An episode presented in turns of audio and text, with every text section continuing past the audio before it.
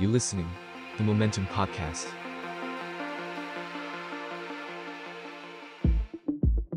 บ Beholder Podcast มองอดีตเพื่อเข้าใจปัจจุบัน ส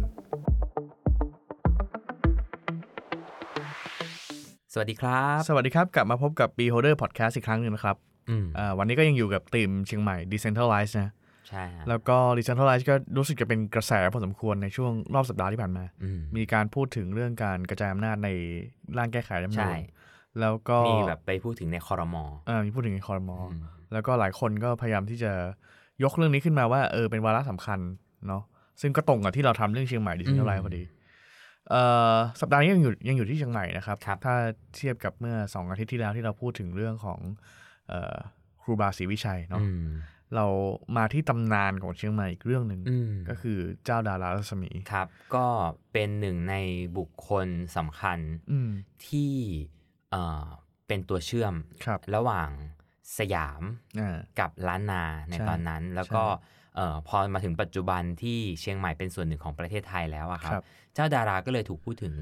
เอ่อค่อนข้างเยอะ อ่า ในในมุมของเป็นตัวแทน ครับ ของบ้างก็บอกว่าเป็นตัวแทนของการที่สยบยอมต่ออำนาจของสยาม บ้างก็บอกว่าเป็นตัวแทนของการพยายาม หนี อืม จากสยาม แล้วก็วันที่9ธันวาคมเป็นวันพระราชชายาเจ้าดารารัศมีนะครับ ก็เป็นวันสิ้นพระชนม์พอดีท่าน อืม สิ้นพระชนม์เมื่อ 9 ธันวาคม 2476 ใช่ซึ่ง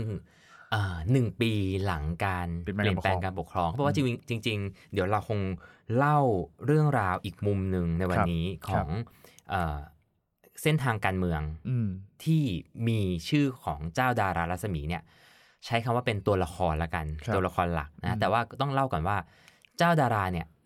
เอ่อเกิดที่เชียงใหม่ ครับ แล้วก็มากรุงเทพจริงๆแต่อายุไม่ไม่เยอะสิบต้นต้นๆเอง ใช่ นะฮะที่มาอยู่กรุงเทพ แล้วก็กลับไปเนี่ยก็ในช่วงปลายรัชกาลที่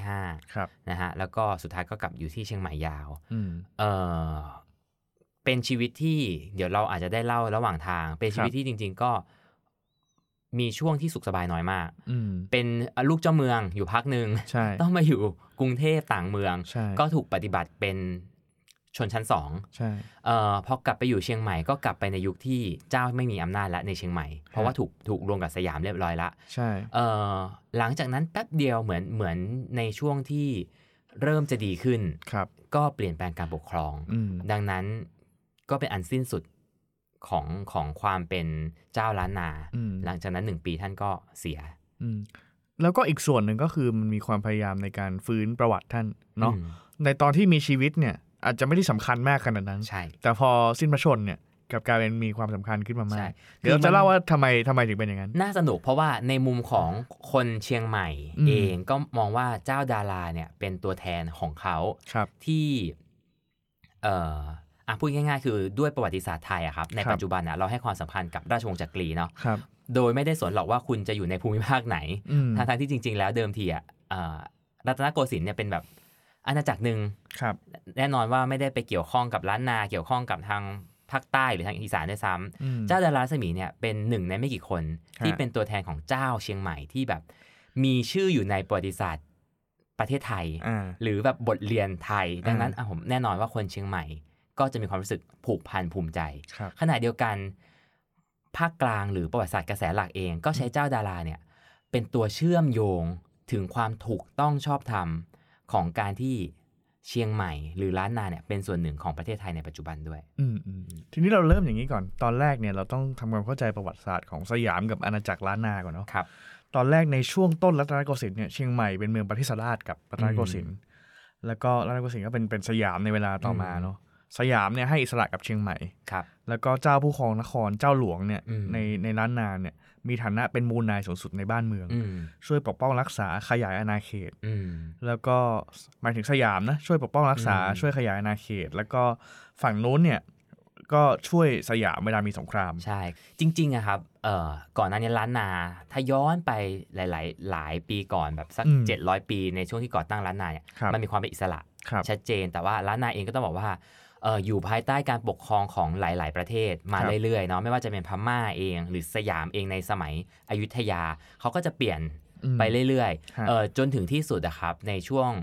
หลังจากกรุงแตก อ่า อ่าหลังกรุงแตกเนี่ยเอ่อเขาเป็นอิสระ ครับ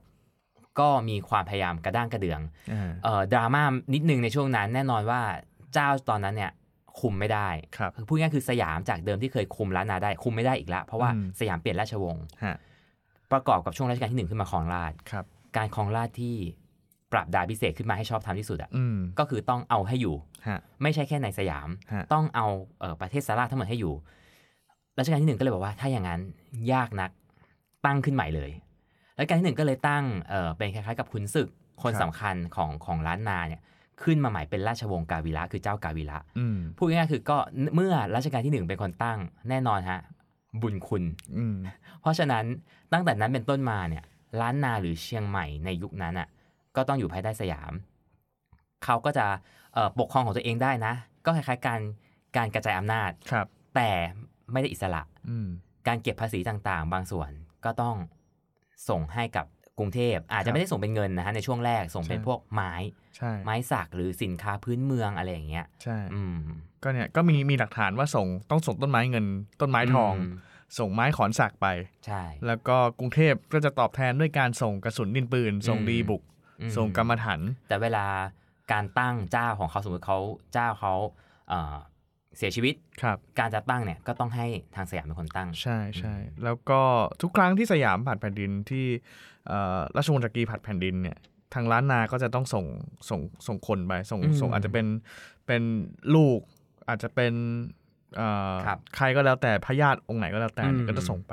แล้วก็เวลาที่มีพิธีบรมราชาพิเศษกพระองค์ใหม่เนี่ยก็จะต้องส่งตัวแทนไปเสมออันนี้ก็คือความความสัมพันธ์ระหว่างสยามกับล้านนาในเวลานั้น แต่ เนาะ มันก็ไม่ได้ราบรื่นแบบนั้นตลอด ใช่ เพราะว่าแน่นอนมันคือการเมืองอะ ครับ สุดท้ายทำไมเราจะต้องยอม ใช่ ใครก็ไม่รู้ที่อยู่แสนไกลในยุคนั้นอะ อืม ไกลมากแต่ว่าทำไมเราจะต้องยอมทำไมเราจะต้องเออสวามิภักดิ์ ใช่ ถ้าเราสามารถสร้างฐานอำนาจของตัวเองได้ ใช่ อืม ทีนี้ก็จากทั้งหมดเนี่ยตัดตัดเรื่องมาถึงรัชกาลที่สี่เนาะรัชกาลที่สี่เนี่ยก็มีการตอนนั้นเนี่ยก็ช่วยช่วยทางเชียงใหม่เนี่ยตั้งพระเจ้ากาวิโลรสสุริยะวงศ์ อืม เป็นผู้ครองนครเชียงใหม่พระองค์ที่หก ครับ นะครับแล้วก็ปรากฏว่าสมัยนั้นเนี่ยพระเจ้ากาวิโลรสสุริยะวงศ์เนี่ยก็ทรงมีอำนาจมาก อื สามารถแผ่ขยายอำนาจตัวเองเนี่ยได้ไปถึงลำปางลำพูน คือ ปายเชียงแสน ท่านมีนิกเนม อืม เป็นเป็นชื่อที่แบบคนเรียกเรียกว่าเจ้าอ้าว ครับ เจ้าอ้าวที่นี้ยบอกว่า ถ้าพูดคำว่าอ้าว อ่า ก็คือแปลว่า คนนั้นอะโดนประหารเลย อ่า คือคือมีความเด็ดขาด ครับ เพราะฉะนั้นแน่นอนบุคลิกสไตล์นี้เอ่อมีความเด็ดขาด มีอำนาจมีบารมี แน่นอนว่ามันสร้างอำนาจให้กับเจ้ากาเบโรสุริยวงศ์ค่อนข้างมาก และอำนาจนั้นมันไม่ได้มาแค่ทางการเมืองมันมาในทางเศรษฐกิจด้วย ครับ ก็เริ่มมีความพยายามในการ ถ้าพูดง่ายๆคือขัดขืน อ่า ต่อการเอ่อสวามิภักดิ์ ฮะ ต่อการส่งบรรณาการ ใช่ แล้วก็ว่ากันว่ามันมีเรื่องของแบบถ้าเป็นเดี๋ยวนี้ก็คือ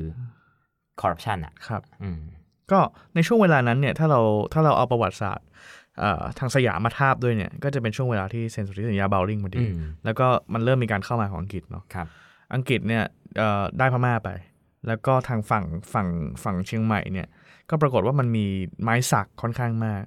เอ่อภาคเหนือทั้งหมดเนี่ยไม้สักเป็นเป็นไม้สำคัญเนาะ อืม แล้วก็อังกฤษเนี่ยตอนนั้นเนี่ยก็นิยมเรื่องการเดินเรือ ครับ เขาก็พบว่าไม้สักของไทยเนี่ยมีคุณสมบัติที่ดีมากในการต่อเรืออ ม คือหนึ่งทนสองมันไม่ได้หนักมากมันเบา แล้วก็สามก็คือเวลาไฟไหม้อะมันไม่ไหม้เท่าไหร่ อืม ก็เลยมาสั่งซื้อไม้สักโดยตรงกับทางเจ้าเมืองเชียงใหม่ ครับ ปรากฏว่าสั่งสั่งมากเข้ามากเข้าเนี่ยเชียงใหม่เนี่ยไม่เคยร่ำรวยขนาดนั้นมาก่อน อืม ก็ได้เงินจากการขายไม้สักซึ่งเดิมเนี่ยมันมีเยอะมากแล้วรู้สึกว่าเป็นของไม่มีค่าเนี่ย อืม แต่มันได้เยอะได้เงินเยอะมากซึ่งทั้งที่เราขายก็ไม่ได้ขายแพงเนาะ ครับ พอมันได้เงินเยอะเนี่ยมันก็มีเรื่องระหว่างเจ้าด้วยกันเอง อืม ว่าเออฮุบเงินเปล่าวะ อืม มันก็มีเรื่องระหว่างเอ่อคนอังกฤษ อืม ในเวลาต่อมาว่า เอ๊ะ ซื้อมาอย่างเงี้ย ได้ครบถ้วนหรือเปล่า อืม อาจจะมีบางบางส่วนที่เราไปโกงเขาหรือเขามาโกงเราอะไรเงี้ย ม แต่ว่าหลายเรื่องเนี่ยมันไปถึงกรุงเทพว่า อืม เอ๊ะ มันมีการ มันวุ่นมันเริ่มวุ่นวายแล้ว อ่า จากจากเดิมที่เจ้าเชียงใหม่ก็อยู่เฉยๆก็ แล้วก็ เวลามีเรื่องก็ส่งของมาให้หรือมาช่วยลบ เนเหมือนทำการค้าข้ามหน้าข้ามตาไปเหมือนกัน ใช่ใช่ เออตรวจสอบยาก อืม แล้วยิ่งในยุคก่อนที่มันติดต่อกันยากๆ เนี่ย ใช่ มันมันก็สามารถแบบทำอะไรที่ไม่ชอบไม่ชอบมาพากลได้เยอะ อืมมันมีเรื่องหนึ่งนะฮะที่ที่ที่ทาง ทางเจ้ากาวิโลรสริยวงศ์เนี่ยผิดจริง แล้วก็คดีเนี่ยยืดเยื้อมาถึงสมัยรัชกาลที่ 5 แล้ว ครั ก็ บ ยืดเยื้อมาถึงมาถึงเจ้าเชียงใหม่องค์ต่อไปคือพระ อืม พระเจ้าพระเจ้าอินทรวิชยานนท์เนี่ยต้องใช้ อืม เงินคืนกว่า อืม 3.7 แสนบาท ซึ่งทั้งหมดเนี่ยแน่นอนว่าเงินเงินทางเชียงใหม่ไม่พอไม่ได้ไม่ได้มีเยอะขนาดนั้นไม่ได้มีเงินก้อนเยอะขนาดนั้น อืม ก็ต้องมาขอยืมเงินทางกรุงเทพจ่ายชดใช้ให้กับอังกฤษ อืม ตรงเนี้ยเนี่ยทำให้ทางรัชกาลที่5เนี่ยเริ่มรู้สึกแล้วว่า อืม มันเริ่มมีปัญหาเยอะ อืม เริ่มมีปัญหาเรื่องเงินเงินทองทอง แล้วก็เอ่อเริ่มรู้สึกว่าทำอย่างไรที่จะเข้าไปมีบทบาทในเชียงใหม่มากขึ้น อืม เหนือเจ้าทางเชียงให ผู้ ม่ ครองน มาก คร ขึ้นใช่ ยังไม่รวมกับปัญหาปัจจัยภายนอกอีก ใช่ อย่างที่บอกอังกฤษเข้ามา ฮะ เอ่อมันมีเรื่องของพม่า อืม ที่อยู่ใกล้กับล้านนามากกว่าสยาม ฮะ ใกล้ทั้งในเชิงวัฒนธรรมประเพณี ใช่ ภาษา ใช่ แล้วแน่นอนว่าพม่าเนี่ยสุดท้ายก็คืออังกฤษ อืม เข้าไปมีอิทธิพลเหนือพม่าร้อยเปอร์เซ็นต์ ใช่ ขณะที่สยามเองเนี่ยก็ต้องป้องกันตัวเอง ฮะ ว่าจะทำยังไงที่จะให้รอดพ้นจากการล่าอาณานิคมในตอนนั้นด้วย ใช่ สุดท้ายก็มีการทำสนธิสัญญาระหว่างทางรัตนโกสินทร์รัชกาลที่ 5 กับ ครับ ทางทางเชียงใหม่นะฮะ อืม ชื่อสนธิสัญญาเชียงใหม่ ครับ เรื่องนี้เนี่ยเกิดขึ้นในปี 2416 ซึ่งเป็นปีเกิดของเจ้าดารารัศมีพอดีเนาะว่าเนี่ยทางทางทางเชียงใหม่เนี่ยจะจัดการบ้านเมืองให้เรียบร้อย แล้วก็ทางสยามเนี่ยก็จะมีส่วนช่วยในการสนับสนุนเนาะทั้งหมดเนี่ยมันก็เกิดขึ้นในช่วงเวลาเดียวกับที่สยามรู้สึกว่าต้องการที่จะจัดการจะกวาดกวาดไอ้ดินแดนทั้งหมดเนี่ย อืม ให้เป็นหนึ่งเดียวกัน ใช่ พยายามที่จะถ้าสมัยรัชกาลที่ห้าเขาเรียกพยายามปฏิรูปการปกครอ เอง อซึ่งจริงๆก็ เซ็ คื นทอกา รัลไร ร ส์กลับมารวมศูนย์อำนาจ การรวมศูนย์อำนาจ ใช่ แล้วก็ใช้วิธีการตั้งเป็นมณฑลเทสาพิบาล ใช่ อืม คือช่วงเวลานั้นเป็นช่วงเวลาที่อังกฤษกับชาติตะวันตกเข้ามา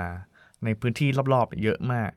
สยามก็เลยต้องจัดการว่า เอ๊ะ มันมีดินแดนไหนที่เราควรจะจัดการให้มันเรียบร้อยไหม มี อืม มีการจัดการชายแดนให้เรียบร้อย ครับ เอ่อ ดินแดนที่เคยเป็นปัตตานีที่เป็น อืม ปาตานี เป็น อืม ล้านนาเนี่ย ก็ควรจะเอามารวมให้เรียบร้อย ใช่ เป็นมณฑลหนึ่งเลยเสีย คือถ้าพูดในบริบทตอนนั้นนะครับ อย่างในโซนอีสานเนี่ย ใช่ ถ้าถ้าตัดในอ่าลาวในปัจจุบันล้านช้าง อืม อะไรเงี้ยเอาไป โซนอีสานช่วงนั้นเนี่ยก็ยังเป็นเจ้าเมืองเล็กๆอยู่ ใช่ ซึ่งสุดท้ายถ้าเราเห็นเนี่ยคือเราห้าก็จะตั้งลูกบ้างน้องบ้าง ฮะ ไปปกครอง อืม อุดรอุบลเมืองใหญ่ ๆ อะไรอย่างเงี้ยฮะ ใช่ เออก็ก็ไปปกครองละเออภาคใต้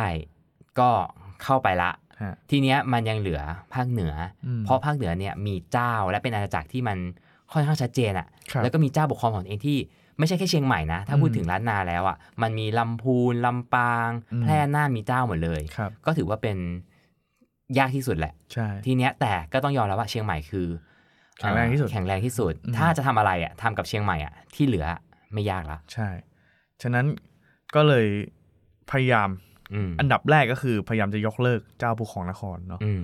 จัดการเรียนการศึกษาแบบใหม่ ครับ เอ่อตัวเมืองคำเมือง อืม ไม่ต้องใช้ละมีโรงเรียนมหาดเล็กหลวงเชียงใหม่ อืม มีการไปตั้งโรงเรียนมหาดเล็กหลวงตรงนั้น มีตัวอักษรไทยเข้าไป ครับ แล้วก็เอ่ออีกส่วนหนึ่งก็คือในเวลานั้นเนี่ยมันเริ่มมีความวุ่นวายในในเจ้าเชียงใหม่ค่อนข้างมาก อื ไม่ได้เป็นปึกแผ่นเหมือนเดิม ครับ เอ่อมีเรื่องหนี้สินมีเรื่องผลประโยชน์เข้ามา อื ทะนั้นเจ้าซึ่งมาต่อจากเจ้ากาวิโลรสสุริยวงศ์เนี่ยก็คือเจ้าอินทวิชยานนท์เนี่ย อืม ก็ต้องวางแผนว่า เอ๊ะทำยังไง คือคือมันก็สองด้านเนาะส่วนหนึ่งก็คือสยามอยากจะได้ล้านนาเข้ามาเป็นพวก อืม สองก็คือเจ้าของเชียงใหม่เนี่ยก็อยากที่จะมีสยามเป็นพวกเหมือนกัน ครับ เพราะมันเริ่มมีความขัดแย้งรุนแรงกับกับกับเจ้านายด้วยกันเอง แล้วมันเริ่มมีอำนาจหลายๆอย่าง ซึ่งสั่งไปแล้วทำไม่ได้ อืม ก็เลยคิดว่าเอ๊ะถ้าอย่างนั้นก็หาทางให้สยามเข้ามาเป็นพวกดีกว่า อืม ก็เลยบอกว่า เออ ถ้าอย่างนั้นเนี่ย ท่านก็มีลูกสาวเนาะ ก็คือเจ้าดาราสมีเนี่ย ก็วางแผนไว้ตั้งแต่แรกแล้วว่า จะให้ เอ่อ เอาไปอยู่ที่กับกรุงเทพ ครับ เอาไปอยู่กับสยาม อืม ฉะนั้นเนี่ยมันมีหลักฐานว่า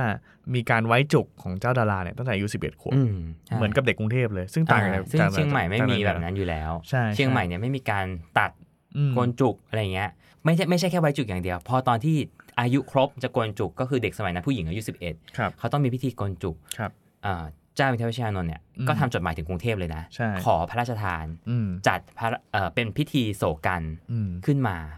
ซึ่งถ้าในในประวัติศาสตร์เนี่ยเราจะไม่เคยได้ยินเรื่องนี้ แต่ว่าเอ่อจริงๆมันมันก็มีบันทึกเป็นลายลักษณ์อักษรอยู่นะ ครั ฮะ บ ว่าเอ่อรัชกาลที่ 5 เองก็มีความรู้สึกถึงความไม่ปกติ อืม ก็พูดง่ายๆคือณตอนนั้นเนี่ยก็มีเอ่อเหมือนกับขุนนางหรือคนข้างในวังเนี่ยพูดในสองทางว่า ครับ มันมันแสดงได้สองทางคือหนึ่ง เป็นความตั้งใจที่จะทำให้กับให้เจ้าเชียงใหม่อะทำตัวเทียบกับเจ้ากรุงเทพ อืม เจ้าสยาม ครับ เหมือนเป็นการท้าทายอำนาจ ครับ แต่อีกมุมหนึ่งก็มองว่าเป็นการที่สวามิภักดิ์ อ่า ซึ่งมองได้สองทาง ใช่ ซึ่งเรื่องนี้เองรอห้าทราบ ครับ เออไม่จนถึงตอนนี้เราไม่รู้หรอกว่าวัตถุประสงค์จริง ๆ ตอนนนคืออะไรเนาะ อืม แต่ว่ารอห้าก็ใช้วิธีการยื้อ ใช่ คือไม่ตอบโดยทันทีฮะตอนนั้นอะใช้เวลาประมาณหนึ่ง อืม แล้วก็บอกว่าอ่ะไม่เป็นไรถือว่าเป็นเรื่องเล็ก ฮะ ก็ให้ตามที่ขอละกัน อ่า ก็คือให้จัดพิธี โกนจบ กวนจุกให้ตามตามที่ขอ แต่ไม่ได้จัดพิธีอย่างเดียว สุดท้ายรอห้าตัดสินใจส่งของขวัญ อืม ไปให้ด้วยพร้อมกับพิธี อ่า ก็คือเป็นเอ่อต้มหู ฮะ ครับ ซึ่งมันถูกตีความในภายหลังแหละ อืม ว่า เอ้ยนี่แหละคือของมัน อืม ที่รอห้าให้ไว้กับ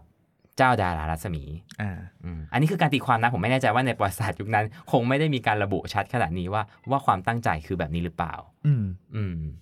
ก็น่าสนใจอีกอย่างหนึ่งก็คือในปี 2429 เนี่ย ปีที่สุดท้ายแล้วเนี่ย เรื่องนี้ก็จบด้วยการสมรสเนาะระหว่าง ครับ รัชกาลที่ 5 กับเจ้าดาราสมี อืม ซึ่งตอนนั้นเจ้าดาราสมีอายุแค่ 13 ใช่ ก็อย่างที่บอกพอตัดจุกเอ่อได้รับต้มหู ก็เลยตัดสินใจส่งเจ้าดารารัศมีมาที่กรุงเทพ ทีนี้ 2429 ปีที่สมรสเนี่ย ครับ ก็น่าสนใจว่าเป็นเป็นช่วงเวลาที่เป็นหัวเรี่ยวหัวต่อมาก ใช่ คือ ครับ หนึ่งรัชกาลที่ 5 เนี่ยทรงบรรลุนิติภาวะ อืม สองเป็นปีที่สมเด็จเจ้าพระยาบรมมหาศรีสุริยวงศ์ช่วงบุญนาคเนี่ยตายแล้ว ซึ่งเป็นผู้สมัยราชการนะซึ่งเคยมีอำนาจเยอะมากเนี่ย ใช่ ตายพอดี อืม แล้วก็เป็นช่วงเวลาเดียวกับที่มีมีการยุบตำแหน่งวังหน้า อืม มีการตั้งตำแหน่งพระบรมโสาธิราชแทน อืม ในเวลานั้นเนี่ยก็เลยดูเหมือนความพยายามของรอห้าด้วยในการที่จะ ครับ รวบอำนาจ แล้วก็ อืม จัดสรรอำนาจใหม่ แล้วก็ตัดสินใจบางอย่างด้วยตัวเอง ใช่ คือต้องบอกว่ารัชกาลที่ 5 ของราชตั้งแต่อายุ10เอ่อ15 ปี ครับ นะฮะ ตั้งแต่ 2411 เนี่ย อืม ท่านค่อยๆ สร้างอำนาจ อืม ฐานอำนาจของตัวเองมาพอสมควร ฮะ เอ่อมีการออกกฎหมายเล็กๆ น้อยๆ อะไรเงี้ย ฮะ แล้วก็ท่าน powerful เต็มที่เนี่ย ก็คือในช่วงนั้นเลย อย่างที่ ใช่ บอก 2420 ปลายๆ เนี่ย ครับ ก็เป็นช่วงที่ต้องบอกว่าเป็นจุดสูงสุดของรัชกาลที่ อืม 5 ก่อนที่จะเสร็จประพาสยุโรป อืม อืม ถามว่าล้านนาได้อะไรบ้างจากการเสกสมรสก็น่า อืม สนใจหลายอย่างครับส่วนใหญ่ส่วนใหญ่ไม่ได้ตกถึงกับเชียงใหม่โดยตรง แต่ตกถึงคุณบรรพ่อก็คือ พระเจ้าอินทรวิชยานนท์เนี่ยก็สามารถเข้าร่วมขบวนแห่ สามารถถวายเจิมสมเด็จพระบรมสารีราชร่วมกับเจ้าชั้นผู้ใหญ่ได้ อืม ก็คือยกระดับเจ้าเชียงใหม่จากเดิมที่แบบเอออาจจะเป็นแบบแค่เจ้าของเมืองประเทศราช นะฮะ ไปร่วมเป็นหนึ่งในในในเจ้าของของราชวงศ์จักรี อืมอืม แล้วก็ได้เครื่องราชชั้นปฐมจุลจอมเกล้าซึ่งก็ ใช่ เป็นเป็นเครื่องราช แล้ ชั้ วก็ นใหญ่มาก เอ่อเชียงใหม่เนี่ยเจ้าเชียงใหม่เขาจะมีความพิเศษกว่าเจ้าเมืองอื่น ถ้าถ้าเจ้าเมืองอื่นเนี่ยเขาจะใช้ว่าเจ้า ไม่ว่าเราก็เป็นชื่อใช่ไหมเจ้าจากคำของลำพูนอะไรอย่างเงี้ย อืม แต่เชียงใหม่เนี่ยเวลาเขาตั้งเป็นเจ้าเขาจะใช้คำว่าพระเจ้า อืม อันนี้เป็นเป็นบรรดาศักดิ์ที่สูงกว่าเจ้าประเทศราชทั้งปวง ม อยู่แล้วด้วยแล้วก็เอ่อเจ้าอินทวิชานนท์เมื่อเข้ามาในบทบาทของพ่อตาเนาะก็ได้รับการปฏิบัติที่เป็นพิเศษ แต่สุดท้ายก็ต้องยอมรับว่า ในมุมมองของล้านนาอาจจะมองแบบนั้น ใช่ แต่ในมุมมองสยามเองอะก็ไม่เคยมองเจ้าประเทศราชเป็นเจ้าเลย แม้กระทั่งตัวของเจ้าดารารัศมีเอง อืม อืม แม้จะเป็นพระราชายา ใช่ ในเบื้องต้นนะครับเอ่อเดิมทีเนี่ยยังไม่ได้ถูกเรียกว่าพระราชายาด้วยซ้ำ อืม ช่วงแรกของเจ้าดารารัศมีที่มาอยู่ในกรุงเทพเนี่ย ครับ เป็นเจ้าจอมนะฮะ ฮะ เอ่อถูกออกนามในในเอ่อเอกสารของทางสยามว่าเจ้าจอมดารารัศมี อืม เพราะฉะนั้นเนี่ยถ้าพูดเป็นภาษาเอ่อเดี๋ยวนี้ก็คือเป็นไพร่อะฮะ ฮะ ไม่นับเป็นเจ้า ไม่ไม่ต้องใช้ราชาศัพท์ไม่ต้องใช้อะไรเลย อืม แล้วก็มีหลักฐานว่าเรือนของเจ้าดารารัศมีอะฮะ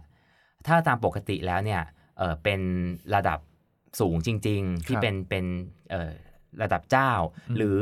เอ่อแม้จะเป็นสามัญชนที่ได้รับการปฏิบัติที่ดีอย่างเช่นเจ้าจอมมารดาแพร ฮะ เอ่อเจ้าคุณพระประยุรวงศ์อะนะครับที่ที่รัชกาลที่ 5 โปรด เป็นสามัญชนเลยตระกูลบุญนาค อืม แต่รัชกาลที่5เนี่ยก็มีการพระราชทานตำหนัก อืม ให้ในวังเอ่อข้าราชบริพารของเครื่องใช้ต่างๆ แต่ของเจ้าดาราเนี่ยทุกอย่างคือนำมาจากเชียงใหม่ ครับ นำมาจากล้านนา อืม ก็คือพูดง่ายๆคือ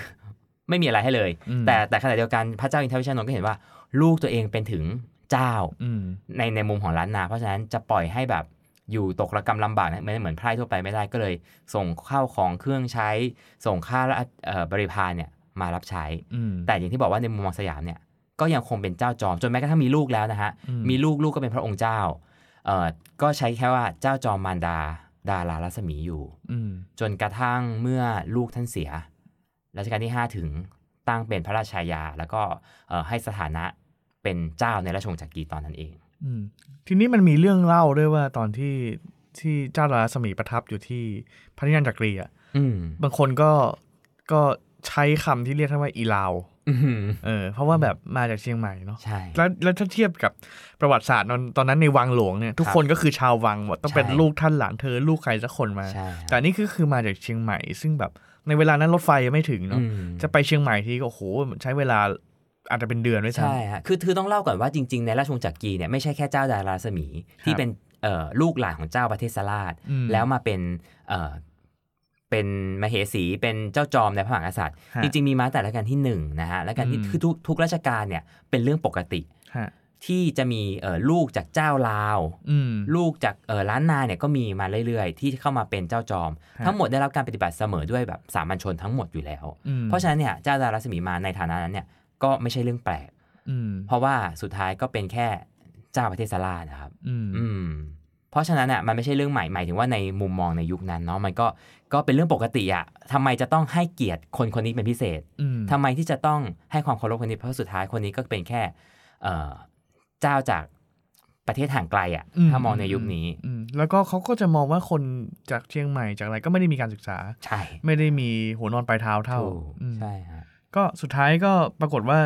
ก็อยู่มาเรื่อยๆเนี่ยรัชกาลที่ 5 เนี่ย มันมีอยู่ช่วงหนึ่งด้วยซ้ำที่ที่เขาเรียกว่า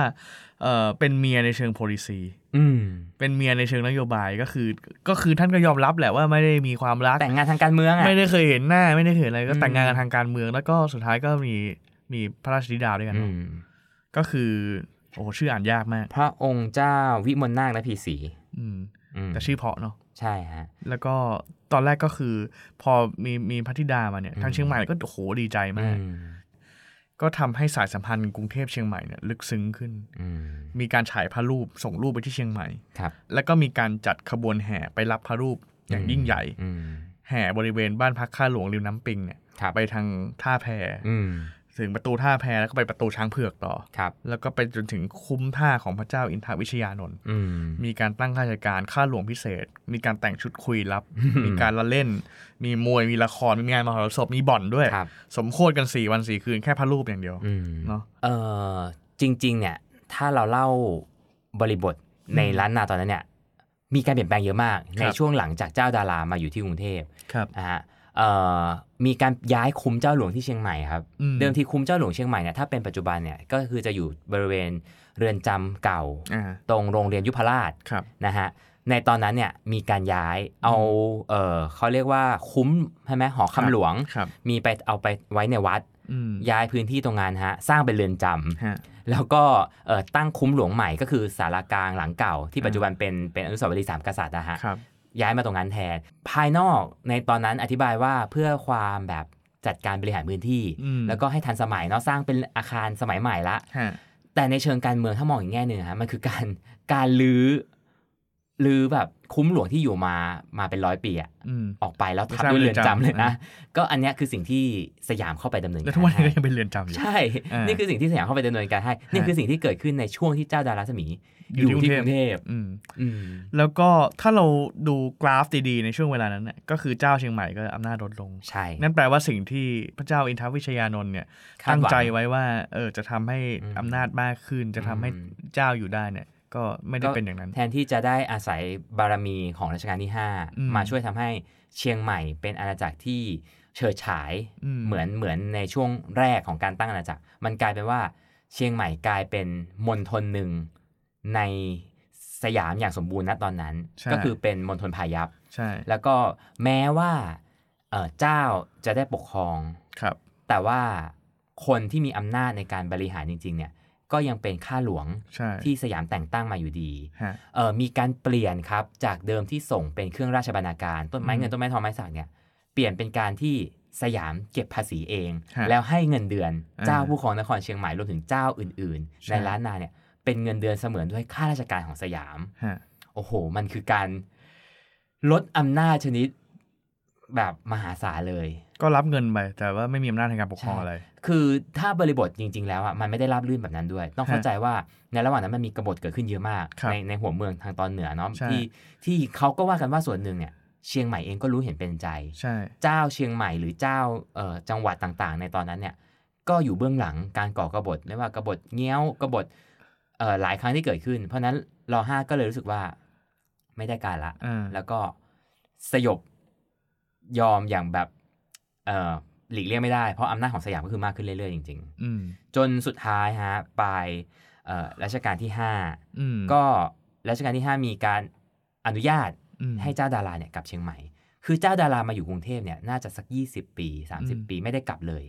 แม้วันที่เจ้าอินทาวิชยานนท์สิ้ สิ้ น นประชนม์อืม ก็ไม่ได้กลับไป ฮะ จนหลังจากนั้นอีกสัก 3-4 ปีอะครับ อืม ก็กราบทูล ครับ ว่าขอกลับไปเชียงใหม่ อืม ก็การที่หาอนุญาต อืม ก็เข้าใจว่าไม่ได้ห่วงละมากแล้วว่า ใช่ ว่าจะมีพิษมีภัยถ้ากลับไป เพราะในยุคนั้นถ้ากลับไปไม่รู้ว่าจะได้กลับมาหรือเปล่านะ ใช่ใช่ ถ้าปล่อยกลับไปเนี่ยมีโอกาสที่จะแบบเออแล้วแล้วเจ้าดาราเองก็รู้ความลับค่อนข้างเยอะ เพราะว่าอยู่ในกรุงเทพมานาน แต่สุดท้ายเนี่ยช่วงปลายทศกาลก็ก็ให้ท่านกลับไป แล้วก็เออมีการตั้งนั่นแหละเป็นพระราชายาละ อืม พอตั้งเป็นพระราชายาเนี่ยก็เสมอด้วยเจ้าเสด็จนะครับ ฮะ เขาก็บอกว่าเออรอห้าก็มีการแบบตกแต่งขบวนมีข้าราชบริพารไปส่งเนี่ยค่อนข้างเยอะนะฮะ ก็คือท่าน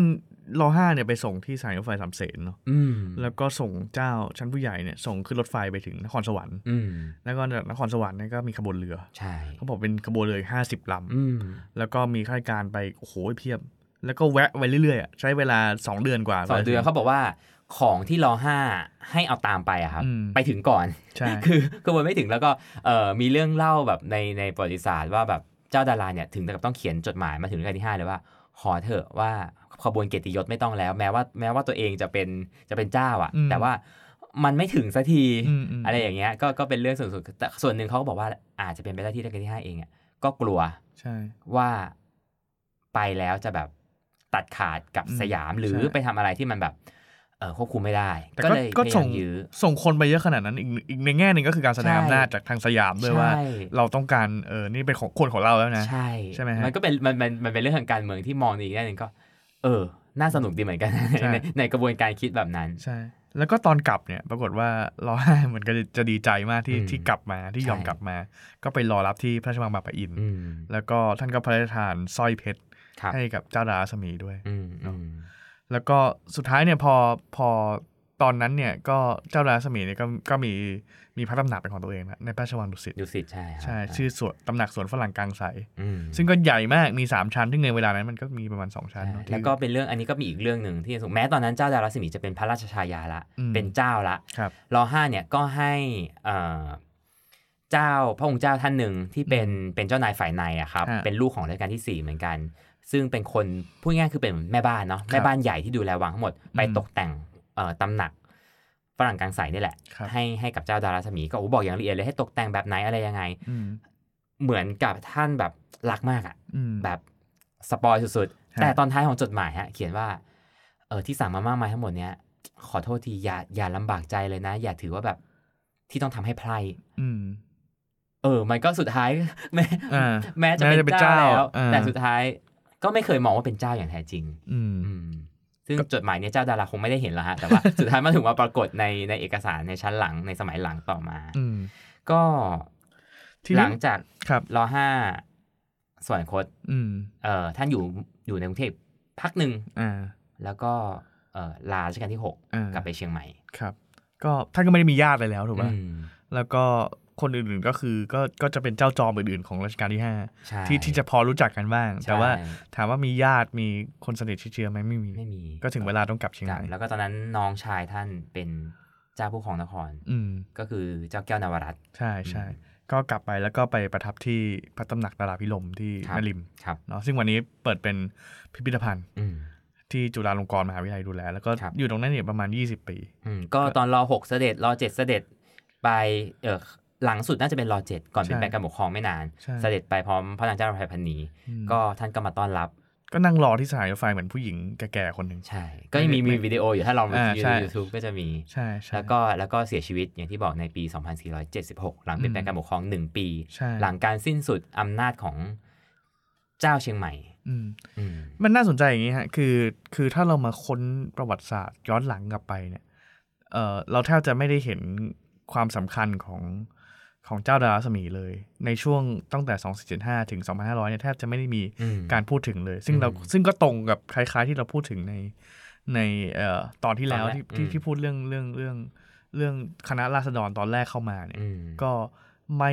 ไม่ค่อยชอบเรื่องเจ้า อืม แล้วก็ ไม่ว่าจะเป็นเจ้าไหนๆ ไม่ว่าจะ ก็ตม เจ้าไหนๆก็ตาม อื แล้วก็ถ้าเกิดว่าเอ้ยถ้าเราไปฟื้นเจ้าเหนือเจ้าอะไรทั้งหลายมาต่อรองกับเจ้าที่เป็นเจ้าราชวงศ์จักรีเนี่ย เออ ยุ่งกันไปกัน ใช่ มันจะยุ่งไปกันใหญ่ ใช่ เนาะก็เลยมีการพูดถึงน้อยมาก อืม แต่ทีนี้หลัง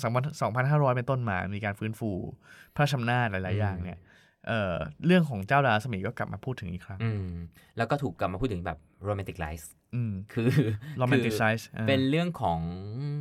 เอ่อความรัก ใช่ เรื่องของความผูกพัน ครับ เรื่องของการเสียสละอะไร เรื่องของการเชื่อมกันระหว่างเอ่อสยามกับทางเชียงใหม่ อืม แล้วก็มีเรื่องที่ที่เขาพูดต่อๆกันมาว่าเออความจริงเนี่ยเอ่อทางสยามเนี่ยตัดสินใจ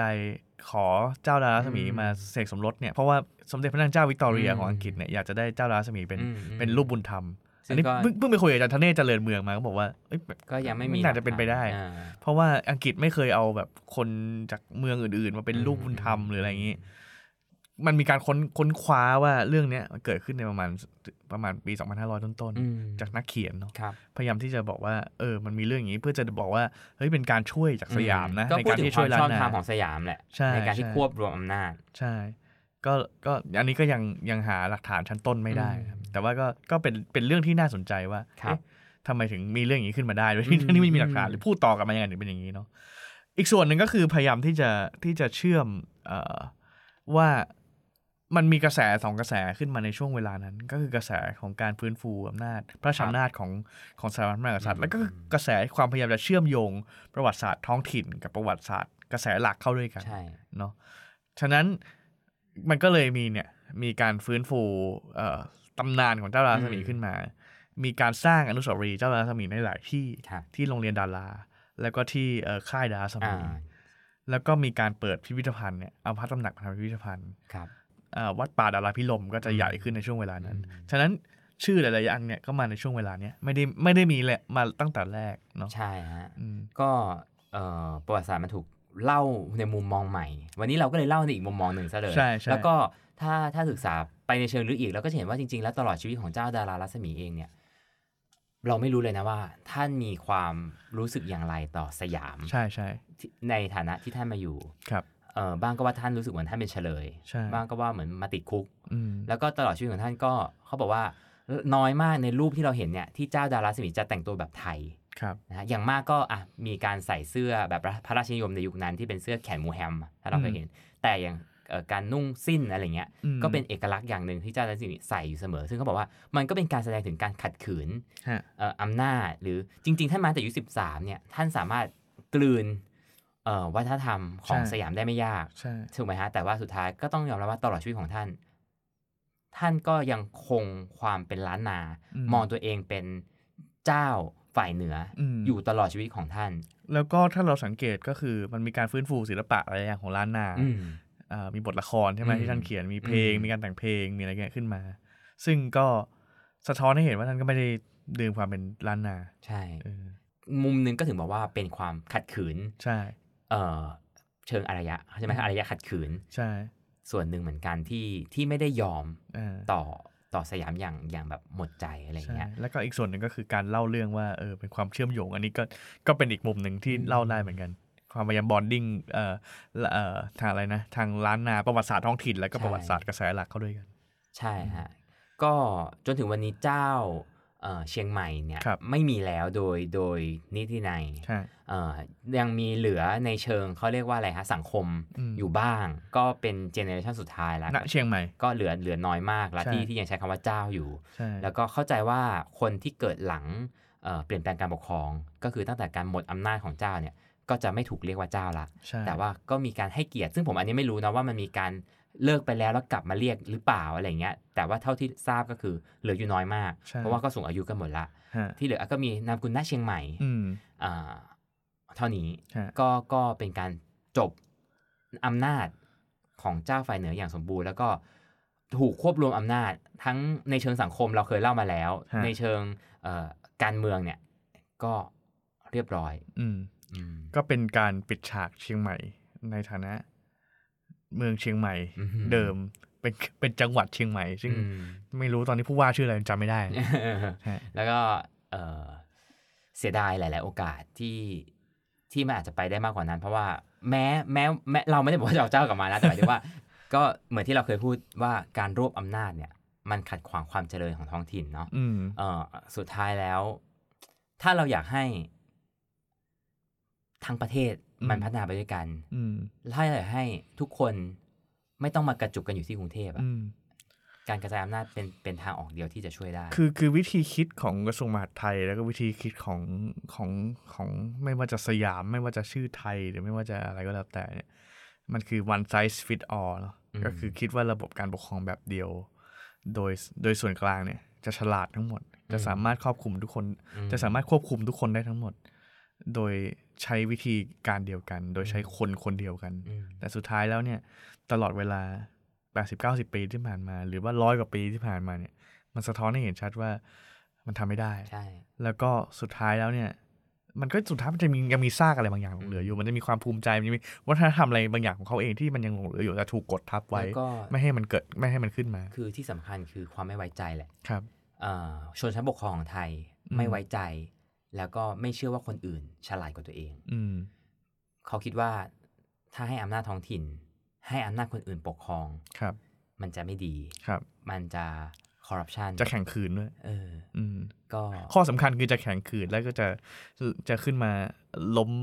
เอ่อเอ่อไอ้ความ ส่วนกลางบางอย่าง ศูนย์กลางบางอย่าง ซึ่งสืบต่อกันมายาวนาน อืม เนาะฉะนั้นนี่ก็คือความกลัวแล้วก็เป็นเรื่องเล่าที่เล่าต่อๆกันมา แล้วก็เป็นประวัติศาสตร์ ซึ่งมีทั้งที่เป็นประวัติศาสตร์ดั้งเดิมแล้วก็ประวัติศาสตร์ที่เสริมขึ้นมาเพื่อสร้างความแข็งแกร่งให้ อืม กับส่วนกลางเนาะ ครับ และนี่ก็ ก็ คือเรื่องราวของเชียงใหม่ ใช่ ก็ติดตาม Beholder ได้นะครั ครับ บ ในในทุกๆช่องทางเราก็จะมาเล่าประวัติศาสตร์ในอีกแง่มุมหนึ่งอย่างเงี้ยบ่อยๆ แล้วก็อยากฟังเรื่องไหนก็อย่าลืมเอคอมเมนต์กันเข้ามา ครับ นะครับ แล้วก็ตอนหน้าจะเป็นเรื่องอะไรก็ฝากติดตามด้วยแล้วกันครับ สวัสดีครับ สวัสดีครับ